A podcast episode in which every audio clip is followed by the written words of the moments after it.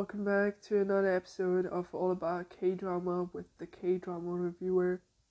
In today's episode, we're gonna be talking about the ongoing Korean drama My Liberation Notes from episode 1 until episode 12. It's gonna be a longer first impression, yeah, about what happened recently um, with the characters episode. Um, this drama is airing on Saturday and Sunday. Um, it's, I mean, I don't know really, but I will definitely explain. But for now, I like this drama, but I'm not obsessed with it. That's how I would like to put it. I will definitely explain. Um, it turns out that we have never really talked about this um, drama at all and I always thought that I had made a first impression review already. Um, but to basically introduce this drama, it's it's kind of about uh, different I don't know different groups of people that uh, are meeting each other and people are just living their life. I mean, it's kind of life slice of life drama it's um, it's a lot based on the countryside about this um, village. Uh, maybe it's even a small city on the countryside, um, where the family of uh, Mitong, Changi, and Kitong, um, their mother and father, they live there, and uh, they basically travel from this village to Seoul every single day to work and everybody faces different difficulties in life. Some people are searching for love, some just for um, to find happiness or to just find a purpose of life, I guess.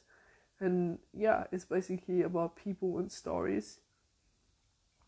And um, to be honest, I was really excited for this drama, um, definitely, because this is kind of this this is just uh, the truly vibe of um, JTBC dramas. To be honest, they always make such sentimental dramas, just like Thirty Nine and a lot of other dramas. Um, but to be honest, I because this drama started airing when I was like really out of dramas. I don't know, really. I was in this dropping uh, drama mood and just really I wasn't interested in a lot of things. Um, basically, and I I did enjoy the first two episodes, but then after that, I feel like I just didn't pay hundred percent attention. And to be honest, I still don't pay. I feel like I'm staying with the drama for the main. Um, couple, the main uh, group, I don't know how to call them, um, is basically Mitong and Mr. Gu because I just uh, like to see where this relationship is going to go and how it's going to end, if it's going to end, or how it's going to develop and continue basically. Um, so I did skip a lot to be honest, and I have very minimal knowledge about the other characters and their situation going on and that's why I feel like it's good. I I like it, you know, I don't have anything in particular against this drama. Definitely not, but I also I feel like I wouldn't go back and just focus and watch those episodes that I skipped more or less um, a few things to watch them again because I just don't see myself doing that. Um, I will definitely finish this drama though, and I just focus on the things that I focused, like I focused on before as well. So I'll continue watching, but basically, um, I will skip here and there, and if I'm not interested, we'll see. But this is how the situation is right now, and how I just feel about the drama right now. So I just want to talk about the moments that I liked. Basically, um,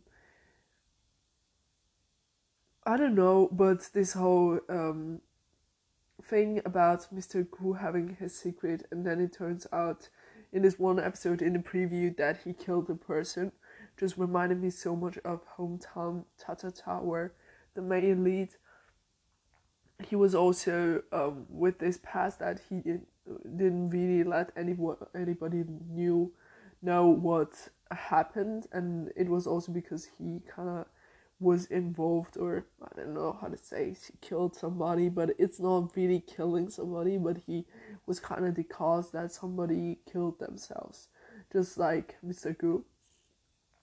And I, I don't know, I guess, uh, definitely, you know, even though you know a person very well, I mean, it was not the case with Mr. Gu because he was just always very quiet and very just doing his own just his own things minding everybody else's business um but Mitong just really wanted she just kind of wished for him to worship her and it was in the early episodes i believe. And slowly but steady kind of some kind of relationship development developed. And in episode L 11 i feel like it was they had their kiss. But now like we're at episode 12 and more or less the relationship kind of broke apart. He moved away and um, then she decided to call him but the number was deleted and um, they would meet again i guess but i don't know i'm not really like I said, I really enjoyed their conversations um, at his house while he was drinking or just eating anything, and she was just sitting there and listening to him. And she saved him from the uh, stray dogs that had could have bitten off his hand, and he was like, every time you just, you know, um, save me from a catastrophe or something bad happening to me. I feel like the next time it's even worse, so don't do anything basically. Um, what I do like about uh, Kitong is uh, that I feel like she looks good with uh, Taehoon, and I feel like uh, from the preview, what I saw, maybe the mother is even going to find out that they're going out and that she has a boyfriend so this is going to be interesting. I don't really know much about what happened at um, the two companies of um, basically Mitong and then also Tangi. I have no idea what is going on basically.